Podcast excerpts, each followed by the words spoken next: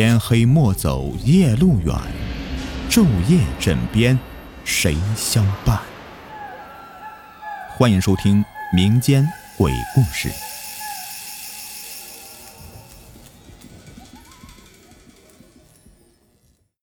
你们好，我是雨田。今晚呢，又给你们带来一个真实的灵异故事。那时候高三，临近高考。我爸妈呢，很罕见的带着我从来都没有迈出过老家一步的奶奶来了广州。和他一起来的呢，还有我爹的两个兄弟。那天晚上我上完晚自习啊，回到家的时候，我妈就拉着我，强烈暗示啊，我多去和奶奶聊聊天因为我是跟着我外婆长大的，所以啊，对父亲这边的亲戚其实没有什么很多感情的。我就看到我奶奶头发呀。被剪得短短的，其实我已经意识到了要发生什么了。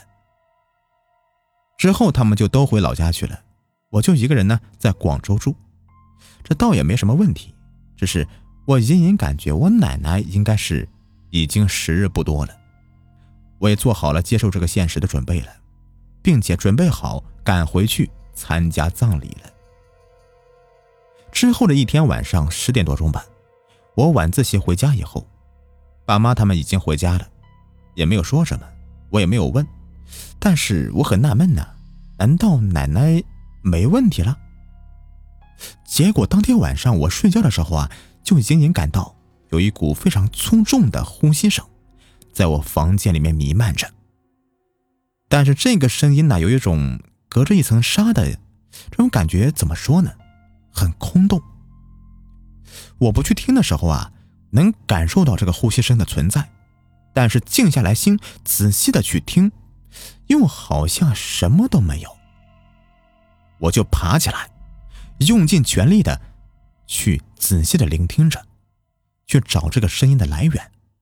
我就发现这个声音的来源呢，来自我床尾与柜子的交汇的那个床头缝里。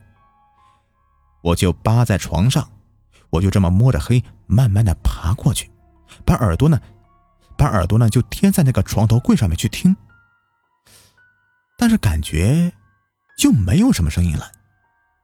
可是我一睡下，不一会儿，那个呼吸声就又响起来了，就好像在我房间里面的其他地方响了起来。这个地方呢，我要补充的说明一下。这是我第二次听到这个声音的时候，才想着去找声音的来源的。我第一次听到那个晚上啊，就是我爹妈回来的那个晚上。我的第一反应就是，这空调又他妈坏了。就我房间那个空调啊，买了不到半年，大小修了无数次了。最过分的呀，就是居然还会喷水。那时候我的房间里面简直不能看呀。听到呼吸声的那个晚上，我去跑到我爸妈的房间里，我说爸。空调又坏了，你来管管。我爸问我怎么坏的，我说它能发出那种像人一样的粗重的呼吸声。我本来以为我只是上报一个常规问题，结果我看到我妈的脸色立马就变了，我爹也是一副欲言又止的样子。他们马上跑到我的房间里面说：“我来看看哪里，就一直都在呀。”你们听不到吗？快点叫修空调的过来看看嘛！我爸妈先是极力否认这个呼吸声的存在，然后呢又说好，改天找人过来修空调。这个时候我妈就坐了下来，说让我不要什么胡思乱想，可能是楼上面打呼噜声太大了什么什么的。说完之后啊，他们两个就一脸凝重的回到房间里去了，就留下我一个。我是完全理解不了他们过激反应的懵啊！他们走了以后，我就伴着这个微弱但又又感觉很粗重的呼吸声，就睡了下去。